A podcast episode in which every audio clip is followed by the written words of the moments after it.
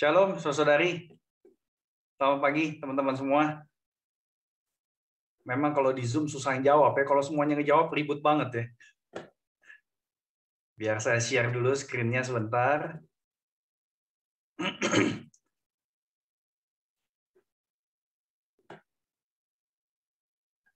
Oke, eh, bersyukur sekali saya bisa punya kesempatan untuk kebaktian sama teman-teman semua. Cuma sayangnya memang tiga minggu terakhir bisa onsite, minggu ini kagak bisa onsite ya. Padahal saya udah excited banget pengen ke Puri gitu lah, udah lama nggak ke Puri. Eh, kenapa saya excited? Karena Pak Timotius Fu itu juga teman saya juga waktu di SBC dan waktu beliau masih di saat waktu beliau kemudian pelayanan di GKI Singapura. Ya saya nggak bisa ketemu hari ini ya, tapi beliau juga saya dengar ada pelayanan di uh, Gading Serpong. Uh, yang terkasih, teman-teman, tema hari ini tema yang bagus sekali menurut saya, karena uh, judul temanya itu ngajakin kita kayak mau sampai kepada semacam klimaks ya, semacam puncak gitu loh. Nah, uh, tapi tema hari ini tema yang apa ya istilahnya ya? tema yang nggak gampang karena temanya gedenya minta ampun ya tema ini saya bisa sebut sebagai tema validator atau tema penguji apakah kita betul-betul sudah menyembah Allah Tritunggal ya jadi tema ini sebenarnya saya bisa sebut sebagai tema uh, real Christian worship bearing good fruit unto life eternal saya mau garis bawahi real Christian worship. Kenapa? Karena semua kepercayaan agama di Indonesia juga pakai istilah ibadah. Ya, apalagi apalagi sepupu kita ya. Eh, sepupu kita eh, rekan-rekan kita itu juga pakai istilah ibadah sering banget. Ya kalau orang agama Konghucu, Buddha, mungkin Hindu pakai istilah sembayang gitu ya. Tetapi maknanya sama tuh, ibadah ya. Jadi kita nggak bisa take for granted istilah worship. Oleh karena itu, saya mau menggarisbawahi real Christian worship is not only a topic to be discussed or studied or even preached. But first and foremost, worship atau lebih tepatnya real Christian worship is a life lived before the presence of God in His world. Nah, saudara terkasih, kalau eh, penyembahan Kristen yang sesungguhnya adalah menjalani hidup di hadapan hadirat Allah di dalam dunia milik Allah, maka fruitful life adalah bukti yang menunjukkan bahwa memang penyembahan yang benar kepada Allah yang benar, Allah Tritunggal, sudah terjadi. Nah, oleh karena itu, saya mau mengajak kita untuk fokus lebih spesifik sedikit ya yang kita mau renungkan adalah buah hidup yang seperti apa sih yang nunjukin bukti ibadah kita ini sah dan buah hidup itu seperti buah hidup yang seperti apa yang sifatnya kekal ya. Jadi itu fokus perenungan kita hari ini. Nah, sebelum kita lebih jauh membaca bagian firman Tuhan, mari kita tundukkan kepala sekali lagi. Kita mohon pimpinan Roh Kudus untuk merenungkan firman-Nya. Mari kita berdoa. Hanya di dalam Engkau, ya Tuhan Yesus Kristus, kami datang ke hadapan-Mu di dalam iman. Karena Engkau adalah anak tunggal, Bapa Surgawi yang diutus untuk menjadi sama dengan kami, bahkan Engkau memberikan firman-Mu untuk kami. Oleh karena itu kami menghadap hadirat-Mu, membuka Alkitab kami sebentar lagi. Oleh karena itu mampukan kami, young-hearted generation, untuk mempertahankan kelakuan kami bersih dengan menjaganya sesuai dengan firman-Mu. Kami hendak merenungkan titah-titah-Mu dan mengamat-ngamati jalan-jalan-Mu. Ya Roh Kudus, singkapkanlah mata kami supaya kami memandang keajaiban ajaran-Mu di dalam Alkitab sebagai wahyu-Mu. Buatlah tiap kami mengerti supaya dapat memelihara firman itu dengan segenap hati setiap hari. Dan kiranya Engkau ya Allah berkenan akan ucapan mulut hambamu ini dan renungan hati kami semua. Dengar seru doa kami, ya Tuhan, gunung batu dan penebus satu-satunya, Tuhan Yesus Kristus. Amin. Silakan saudari teman-teman buka Yohanes 4, saya akan bacakan buat kita. Yohanes 4, saya akan baca ayat 21 sampai 26. Demikian firman Tuhan. Kata Yesus kepadanya, Percayalah kepadaku, hai perempuan, saatnya akan tiba bahwa kamu akan menyembah Bapa bukan di gunung ini dan bukan juga di Yerusalem.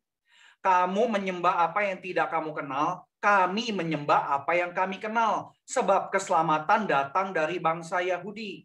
Tetapi sekarang tetapi saatnya akan datang dan sudah tiba sekarang bahwa penyembah-penyembah benar akan menyembah Bapa dalam roh dan kebenaran. Sebab Bapa menghendaki penyembah-penyembah demikian. Allah itu roh dan barang siapa menyembah dia harus menyembahnya dalam roh dan kebenaran. Jawab perempuan itu kepadanya, Aku tahu bahwa Mesias akan datang yang disebut juga Kristus. Apabila ia datang, ia akan memberitakan segala sesuatu kepada kami. Kata Yesus kepadanya, Akulah dia yang sedang berkata-kata dengan engkau. Kemudian ayat 31. Sementara itu murid-muridnya mengajak dia katanya, Rabi, makanlah. Akan tetapi Yesus berkata kepada para murid, Padaku ada makanan yang tidak kamu kenal.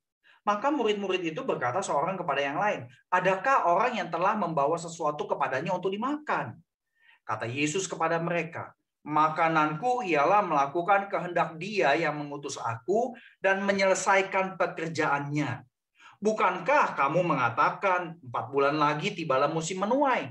Tetapi aku berkata kepadamu, lihatlah sekelilingmu dan pandanglah ladang-ladang yang sudah menguning dan matang untuk dituai sekarang juga penuai telah menerima upahnya dan ia mengumpulkan buah untuk kehidupan kekal. Sehingga penabur dan penuai sama-sama bersuka cita.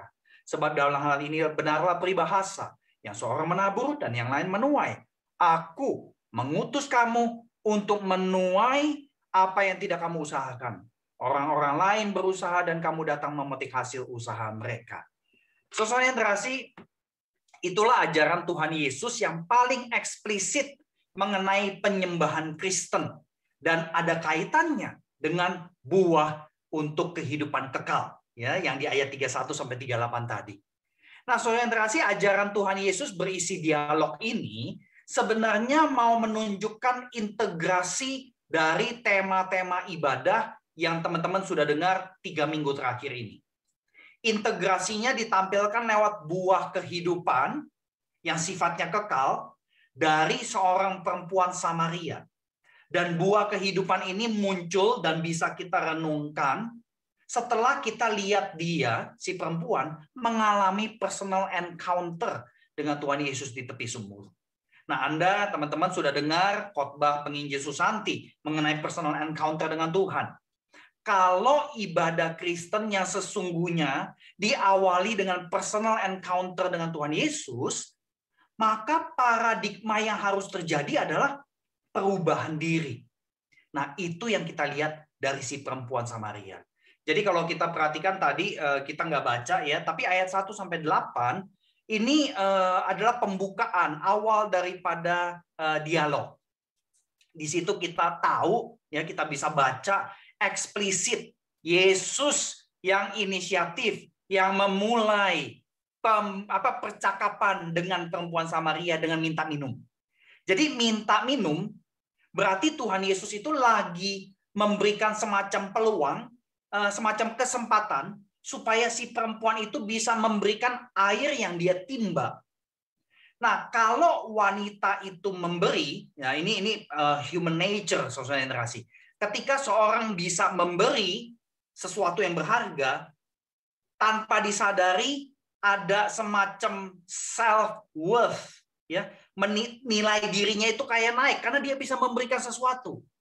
Jadi soentrasi dengan minta minum sebenarnya Tuhan Yesus ingin mengangkat harkat martabat si perempuan Inilah buah kehidupan yang Tuhan ingin ada dalam hidup kita kalau memang betul kita alami personal encounter dengan Tuhan. Jadi perhatikan, inisiatif Tuhan Yesus minta minum bukan hanya karena dia adalah manusia 100%. Bukan hanya kebutuhan biologis, tetapi demi kebaikan si perempuan. Mengangkat harkat martabat seorang perempuan rendahan supaya ia tetap melihat dirinya berharga. Nah, saya percaya ini buah pertama yang sangat penting sekali yang mungkin kita nggak ngeh, ya. Nah, saya percaya buah kehidupan yang Tuhan inginkan terjadi ketika seorang alami personal encounter dengan Tuhan. Yang pertama, ada perubahan dalam menilai atau memandang diri sendiri. Nah, pertanyaan buat kita begini. Kalau teman-teman berani mengklaim saya atau siapa pun lah orang Kristen yang kebaktian tiap minggu ya, dan mereka berani mengklaim saya atau kami sudah menyembah Allah lewat kebaktian, maka validasi pertama adalah kita perlu tanya ke diri kita, bagaimana saya menilai diri saya? Bagaimana saya memandang apakah hidup saya ini berharga atau tidak? Nah, kalau orang Kristen kebaktian tiap minggu, tetapi dia tetap jadi orang Kristen yang suka karena kan ada teman-teman yang suka exaggerating gitu ya. Dia melebih-lebihkan dirinya gitu. Dia sombong banget. Kalau ngomong gedenya minta ampun gitu loh. Dan ternyata itu superiority complex.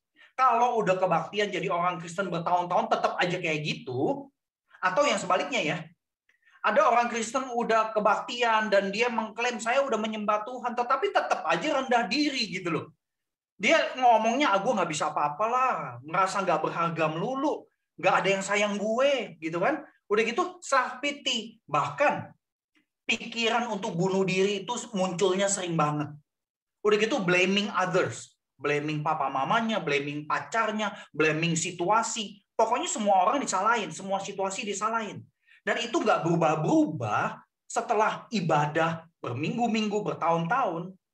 Jangan-jangan kebaktian itu, ya orang itu belum ketemu Tuhan Yesus, generasi. Karena kalau memang betul terjadi pertemuan pribadi dengan Yesus, satu perubahan yang pertama adalah melihat diri berbeda, ya berharga di mata Tuhan.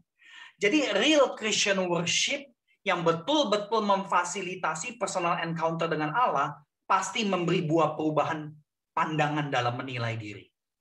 Oleh karena itu jangan kita terjebak dalam perubahan kemasan atau branding kebaktian, tetapi kemudian kemasan dan branding kebaktian itu malah merusak nilai diri kita.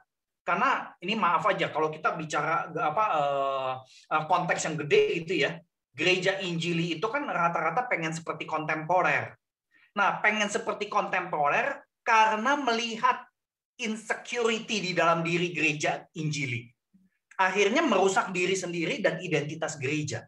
Nah, saya kira ini satu hal yang kita perlu hati-hati sekali.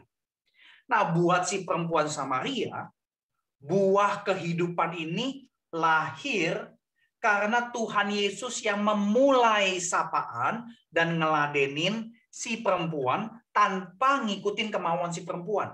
Nah, kalau teman-teman nanti perhatiin lagi ya setelah kebaktian dibaca lagi Yohanes 4, kita tuh bisa dapat satu esensi yang langsung bisa dipraktekin dalam kebaktian. Nanti saya akan sebutkan. Tapi yang jelas permintaan minum Tuhan Yesus direspons dengan sinis di ayat 9. Dan kemudian ayat 11, 12, ayat 15 bahkan seterusnya kita bisa perhatiin responsi wanita uh, yang ada di dalam eh, Yohanes uh, 4 ya. Jadi kalau kita perhatiin uh, respons wanita dan kemudian kita fokus kepada tanggapan Tuhan Yesus, kita bisa dapat kayak begini nih soal generasi. Semoga ini bisa kelihatan ya. Ini yang pertama si wanita respons sinis. Tapi perhatiin tanggapan Tuhan Yesus. Tuhan Yesus bilang siapa dirinya. Dia air hidup. Nah, kemudian ayat 11 sama 12 si wanita ngerespons lagi ke Tuhan Yesus, tetapi sini terkait etnisitas. Etnisitas. Ya. Nah, tapi Tuhan Yesus responsnya konsisten.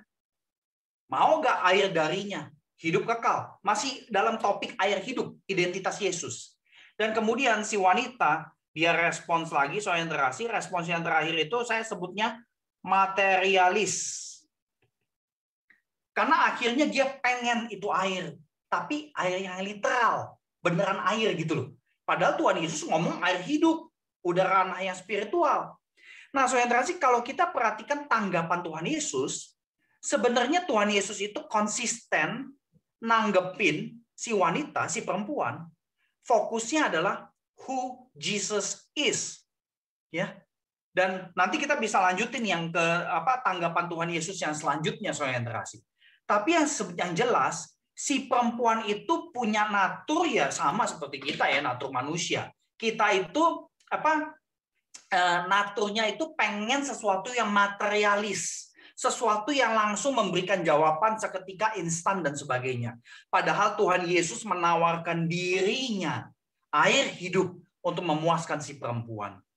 Nah, buah kehidupan dari penyembahan, naturnya itu kekal, tidak mungkin terjadi kalau kita tidak jaga integritas ibadah Kristen yang, yang satu ini yaitu integritas yang terkait dengan penonjolan identitas Tuhan Yesus dalam kebaktian.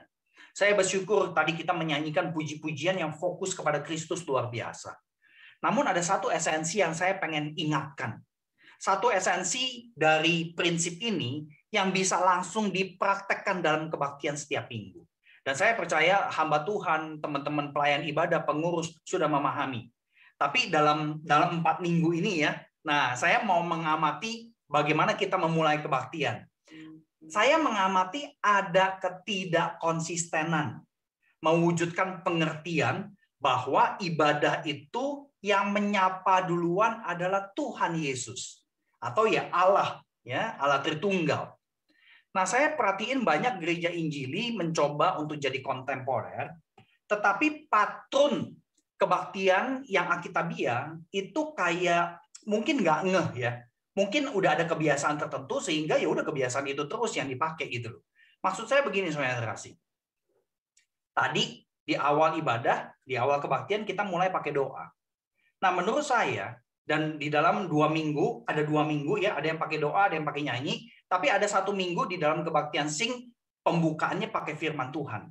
Nah kalau kita mau mengikuti patun Alkitab, kebaktian minggu itu tidak bisa dimulai pakai doa atau menyanyi. Kenapa? Karena dua ini adalah responsif speech. Doa sama nyanyi adalah kita nih. Kita rame-rame ngomong ke Tuhan. Menyampaikan sesuatu ke Tuhan. Tetapi patun di dalam Yohanes 4 dan konsisten di sepanjang Alkitab, Tuhan yang duluan. Jadi kita perlu membuka ibadah dengan firman Tuhan. Perkataan Tuhan. Bukan dengan doa. Bukan dengan menyanyi. Karena dua ini adalah responsive speech. Nah, yang terkasih, bukankah Allah Tritunggal konsisten menyapa umat?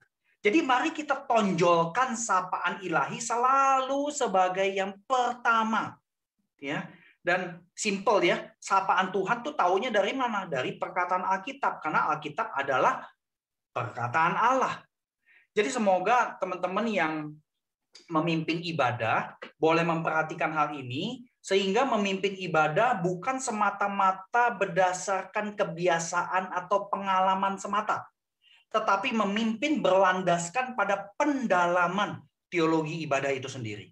Jadi penonjolan identitas Allah dalam diri Tuhan Yesus menunjukkan kita harus memulai seluruh kebaktian dengan realita who God is.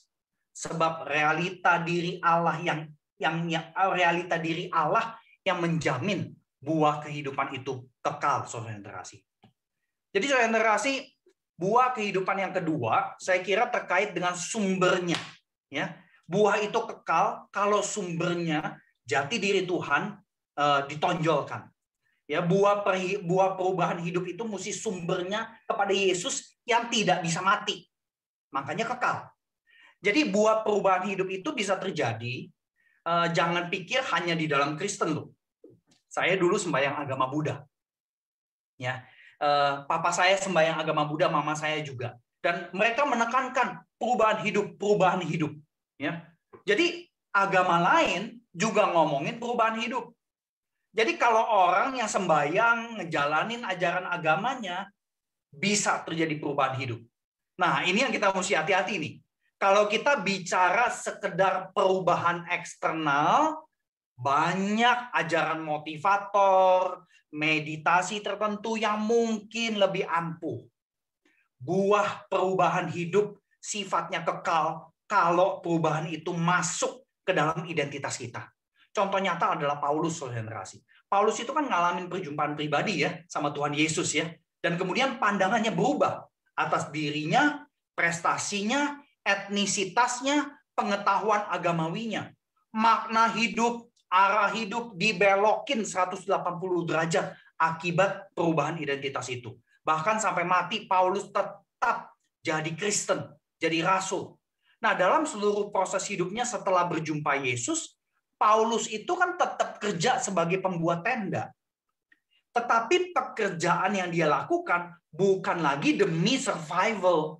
Apalagi ya Paulus kerja sebagai tent maker bukan untuk memperkaya diri, tetapi untuk menyaksikan Kristus dan mendukung komunitas Kristen yang membutuhkan. Jadi arah dia bekerja juga berubah. Nah, itulah alasan kenapa Paulus bisa berkata di 1 Timotius 4 ayat 8 ya, latihan badani terbatas gunanya, tetapi ibadah itu berguna dalam segala hal karena ada janji baik untuk hidup ini maupun hidup yang akan datang ya untuk hidup yang akan datang karena buah penyembahan sejati sifatnya kekal. Jadi soal interaksi identitas Paulus berubah. Lalu ada buah kehidupan kekal karena sumbernya Tuhan Yesus Kristus. Buktinya ada di lukisan ini. Kalau saudara perhatikan eh, yang sebelah kanan itu pakai hijab ya, itu perempuan. Namanya Tekla, ya dia dari kaum bangsawan, dia dengerin Paulus terus-menerus waktu di abad 1 ya. Eh, kemudian dia percaya Yesus, dia jadi menjadi murid Paulus. Dan kemudian ada komunitas Kristen di Turki, di Asia Kecil, yang melukis dia dengan Paulus. Jadi kisah hidup Tekla sudah dijadikan monumen peringatan di Turki. Dan sampai hari ini ada. Berarti usianya sudah lebih dari 2000 tahun. Ya, buahnya itu kekal soal interaksi ya. Nah ya tentu uh, kekal dalam arti kalau tidak ada yang ngebom ya. Karena kan di Timur Tengah sekarang banyak bom sana bom sini banyak sekali peninggalan sejarah Kristen yang hancur karena dibom. Tapi intinya anda tangkap perubahan dalam menilai diri patut kita perhatikan sebagai buah real Christian worship dan perubahan berdampak kekal kalau sumbernya Yesus Kristus Tuhan kita tidak digeser, tidak disembunyikan, tidak diimplisitkan, baik sengaja maupun tidak sengaja. Karena Yesus adalah pokok yang tidak bisa mati.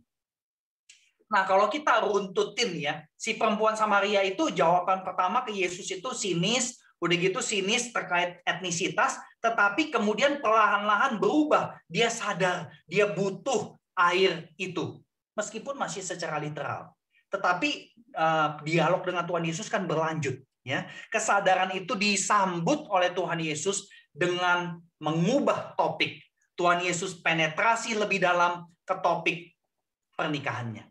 Itu yang saya kotakin di slide itu yang saya mau kita fokuskan. Nah, pertanyaan kita begini, kenapa Tuhan Yesus tiba-tiba berubah topik ke pernikahannya? Kenapa tiba-tiba ditanya uh, uh, apa uh, mengenai suaminya si perempuan? Apa intensi Tuhan Yesus sih? Mengapa? Karena saya percaya gini loh, kalau kita ngerti intentionnya Yesus Tuhan kita, kita bisa dapat satu pelajaran yang berharga sekali. Ya. Nah, saya percaya begini, saudara terkasih. Buah hidup berupa perubahan pandangan menilai diri seharusnya atau kalau memang kita betul-betul berjumpa dengan Tuhan di dalam kebaktian, itu secara natural membawa pengaruh atas kehidupan keluarga. Dinamika relasi keluarga kita. Jadi saya kira ini intensi Tuhan Yesus. Buah dari penyembahan adalah perubahan atas dinamika relasi keluarga. Nah, ini menarik. Si perempuan waktu ditanya mengenai suaminya, si perempuan itu jujur soal relasi. Tetapi nanti Anda baca di ayat 19 sama 20. Si perempuan itu uh, apa? Uh, main tai chi. Dia ngeles pertanyaan mengenai suaminya, ya. Kemudian dia ngomong, "Aku tahu engkau nabi." Jadi ini rohani banget nih. Yesus engkau nabi. karena tahu mengenai suami saya. Tetapi kemudian dia tambahin lagi, dia komentar tentang tempat penyembahan. Itu semua ada di ayat 19 dan 20.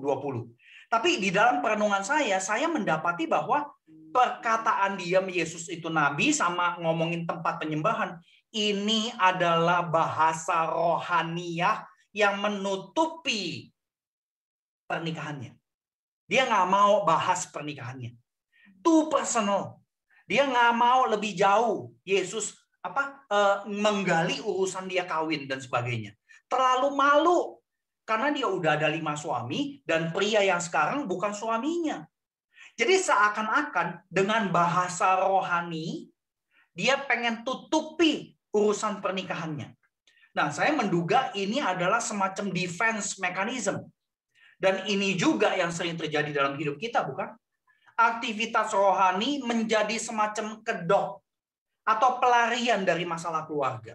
Saya ngalamin ini karena saya bukan dari keluarga Kristen, kemudian saya percaya Tuhan Yesus dan uh, saya aktif di gereja. Kenapa saya aktif di gereja? Ini saya sadarnya belakangan terasi. Saya aktif di gereja karena saya pusing di rumah ya bonyok saya berantem lulu bonyok masih tahu ya bonyok ya bokap nyokap gitu loh ya karena bokap nyokap bukan orang Kristen nah saya nggak bisa bayangin kalau temen-temen yang orang tuanya Kristen udah gitu dua yang satu majelis yang satu pengurus KW atau apa gitu ya tapi begitu pulang di rumah berantem lulu beda pendapat lulu kemungkinan besar ada di dalam hati ini aduh males ya di rumah ya pengen keluar rumah atau kalau yang rumahnya besar ya udah masuk kamar aja online video gaming atau chatting sama temen video call dan sebagainya. Intinya ada orang-orang yang pakai aktivitas rohani untuk lari dari rumah karena di rumah tuh nggak enak gitu loh. Nah, saudara terasi mungkin buah ibadah yang merambah ke pembaharuan relasi keluarga, orang tua, anak, anggota keluarga lain, mungkin ini hal yang kita kurang perhatiin. Nah, kita perlu lebih jeli, periksa seberapa jauh ibadah yang kita ikutin sudah membuahkan sikap yang Tuhan Yesus ingin ya dan itu kelihatan ketika kita berelasi dengan anggota keluarga kita. Kalau memang kita berjumpa dan menyembah Allah di dalam Yesus maka pengaruh atas relasi berkeluarga akan menjadi sangat krusial sekali. Dan saya kira relasi keluarga adalah ibadah horizontal yang pertama. Artinya ibadah secara vertikal personal encounter dengan Allah tidak mungkin tidak ada aspek horizontal yang kelihatan pertama-tama dalam kehidupan keluarga.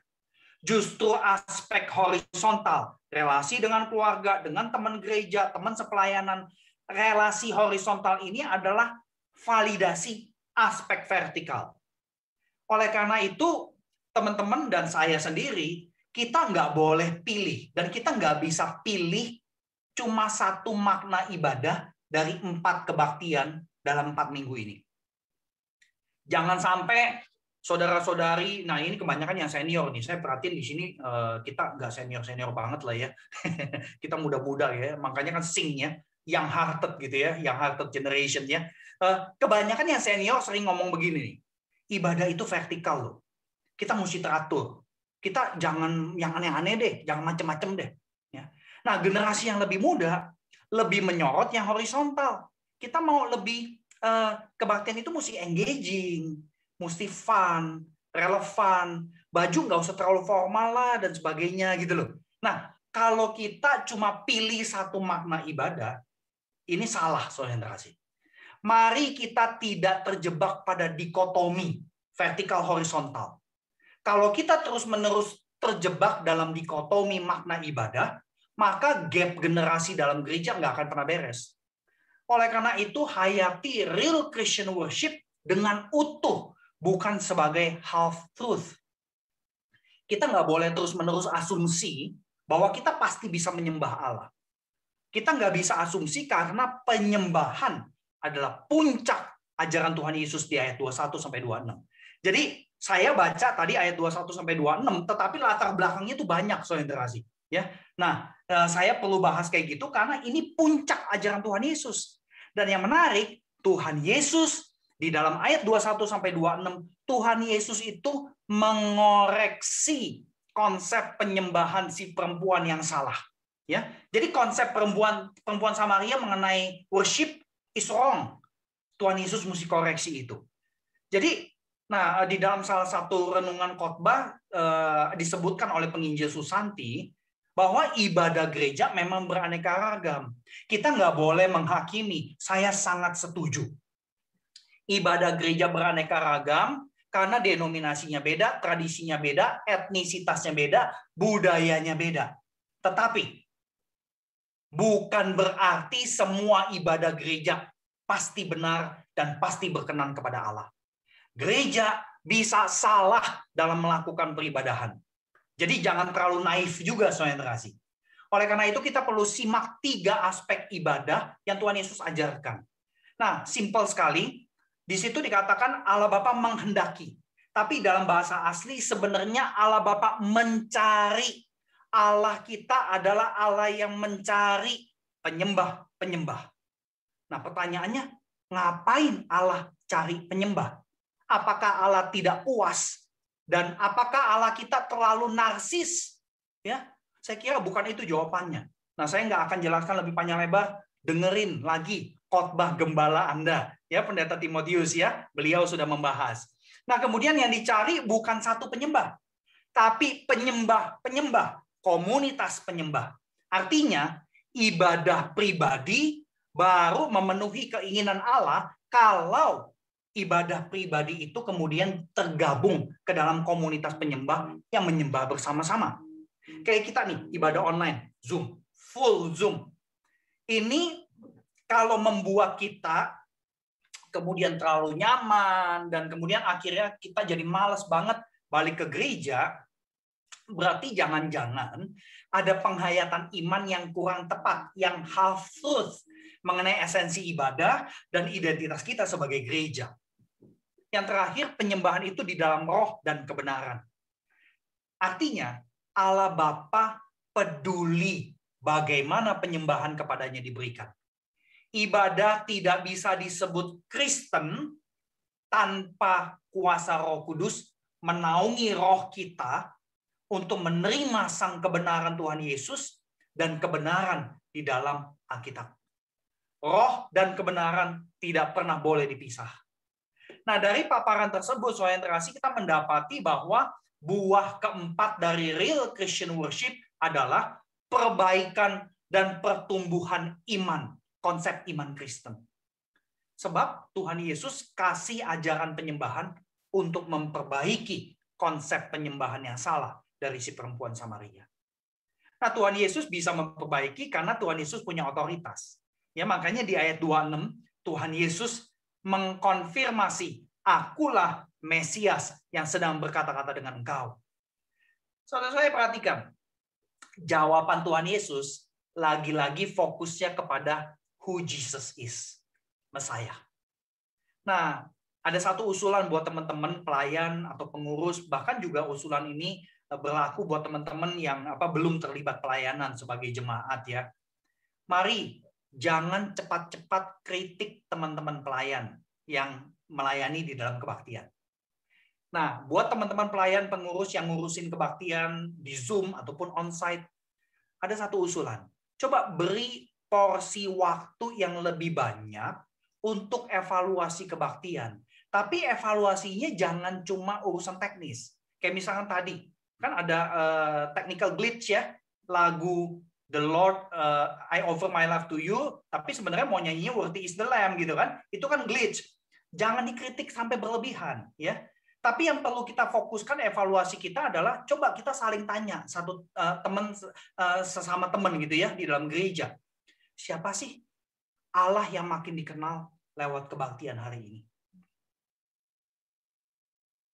Ada gak sih pemahaman iman yang selama ini saya nih kurang pas dan hari ini di-adjust. Bagaimana pengetahuan Alkitab hari ini mengubah saya dalam berelasi dengan papa mama atau dengan anak? Pertanyaan-pertanyaan hakiki seperti ini yang perlu dikasih porsi waktu lebih banyak waktu kita mengevaluasi kebaktian. Nah, bukan berarti urusan teknis dicuekin, bukan soal ya tetap perlu di ngomongin tetapi jangan banyak-banyak ya. Karena saya perhatiin evaluasi kebaktian itu mayoritas ngomongin teknis. Tadi, ini kalau ada yang main musik ya, tadi intronya nggak jelas tuh, putus-putus. Karena sinyal internetnya nggak bagus. Ya, intronya salah, chordnya salah, musiknya naik kunci tapi nggak naik kunci. Kalau lagi onsite, musiknya tandanya begini, eh, tandanya begini ya, ulang yang kecil doang referennya, tetapi tandanya jadi begini. Ini apaan artinya? Kagak ngerti saya, gitu kan? Jadi jangan yang terlalu banyak urusan gituan. Pertanyaan hakiki, seberapa jauh kita makin kenal? Karena buah yang kekal itu adalah perbaikan dan pertumbuhan konsep.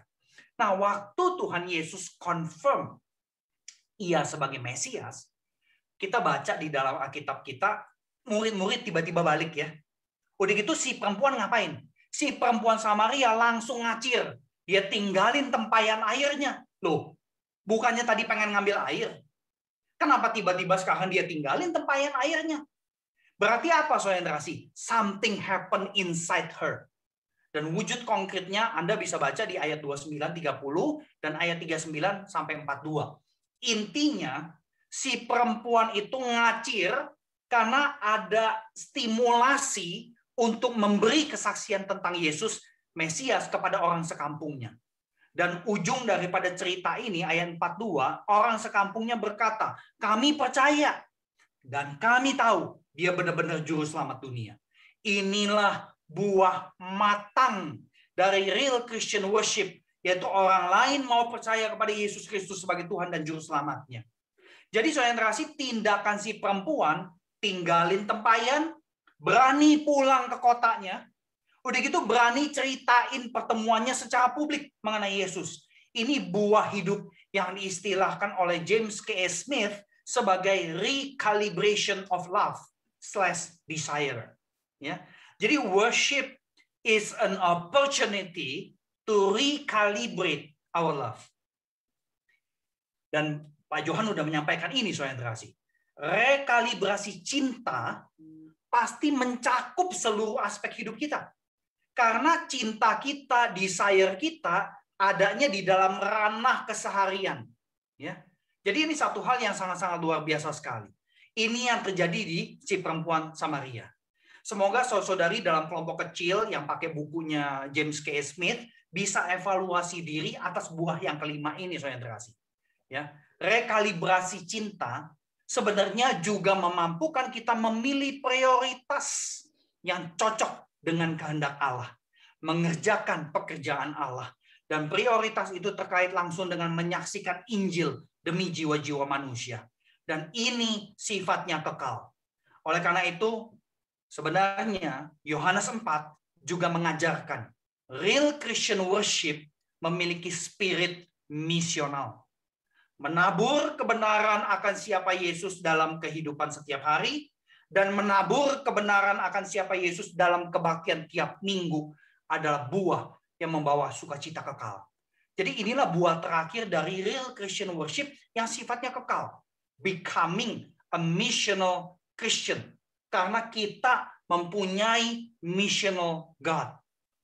Dan kebenaran ini sebenarnya dimaterai kuat sekali di dalam kitab Wahyu lewat perkataan Tuhan Yesus sendiri. Bahkan destiny kita, orang-orang percaya adalah penyembahan di sorga. Dan itu terjadi oleh jiwa-jiwa dari segala bangsa, suku, kaum, dan bahasa. Dengan kata lain, buah kekal dari real Christian worship adalah jiwa-jiwa yang diselamatkan untuk dikumpulkan ke dalam satu kebaktian sorgawi. Nah, tadi kita menyanyikan, sekaranglah waktunya untuk menyatakan iman di tengah dunia. Itulah sebenarnya satu buah di dalam sebuah ibadah Kristen yang sesungguhnya. Itu ibadah yang sejati.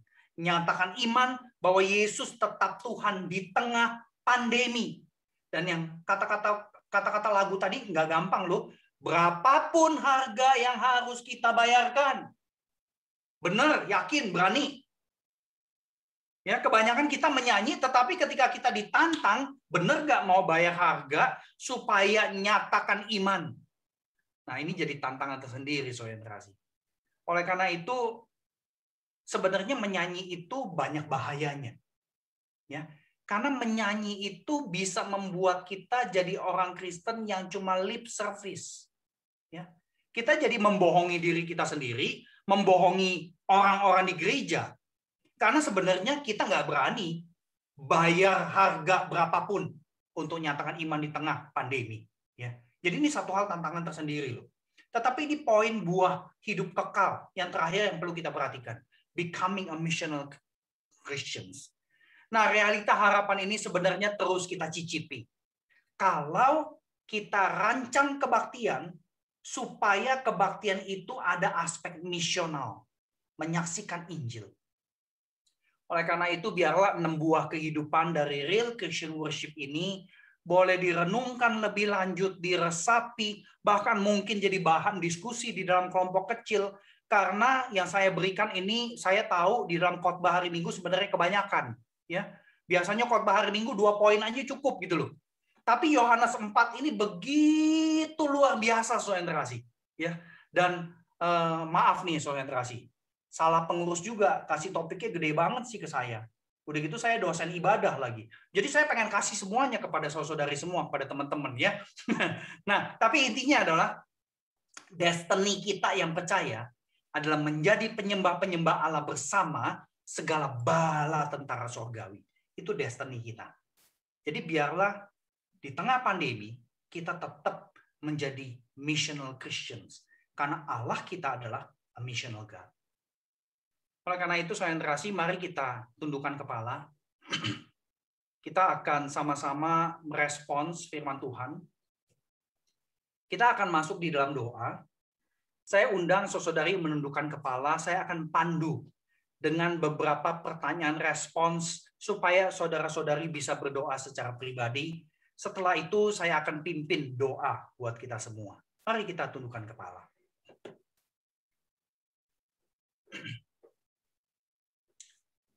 So, saudari, teman-teman yang saya kasihi, apakah selama ini kita hadir kebaktian, bahkan pelayanan, untuk pasang kedok, untuk lari untuk nutupin kerusakan relasi tertentu. Jujurlah di hadapan Tuhan. Kalau memang itu yang terjadi, akui.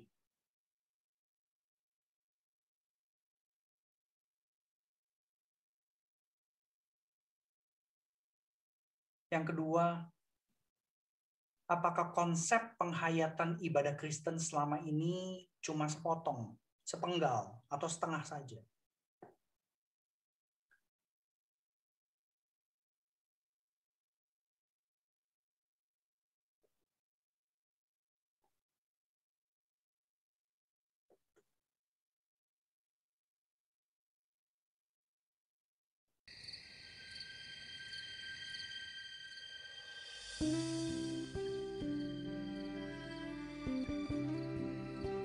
Bagaimana teman-teman menilai dirimu setelah ikut kebaktian? Paling tidak selama bulan Juni ini.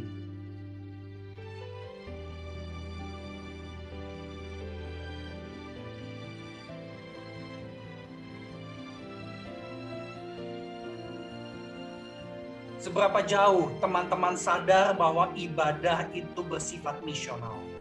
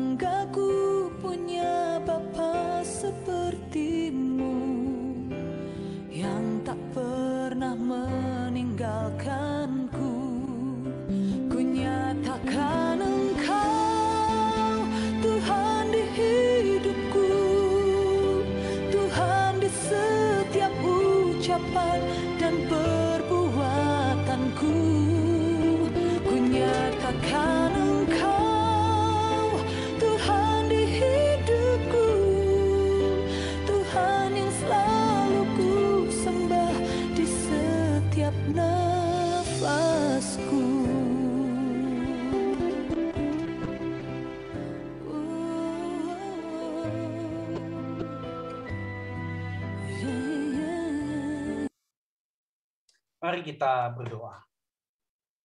Ya Tuhan Allah yang penuh rahmat dan kasih, kami sekali lagi datang ke hadapan-Mu. Maafkan kami jika lebih sering datang kebaktian, mendekat kepadamu, tetapi hanya dengan mulut kami. Ampuni kami ketika kami hanya melakukan lip service dalam kebaktian dan kehidupan, baik itu disengaja ataupun tidak. Kami bersalah kepadamu ketika memuliakanmu dengan bibir saja. Tetapi hati dan pikiran kami sebenarnya jauh daripadamu. Bahkan ibadah yang kami persembahkan sering kali hanya jadi perintah manusia yang dihafalkan. Tuhan kasihanilah kami.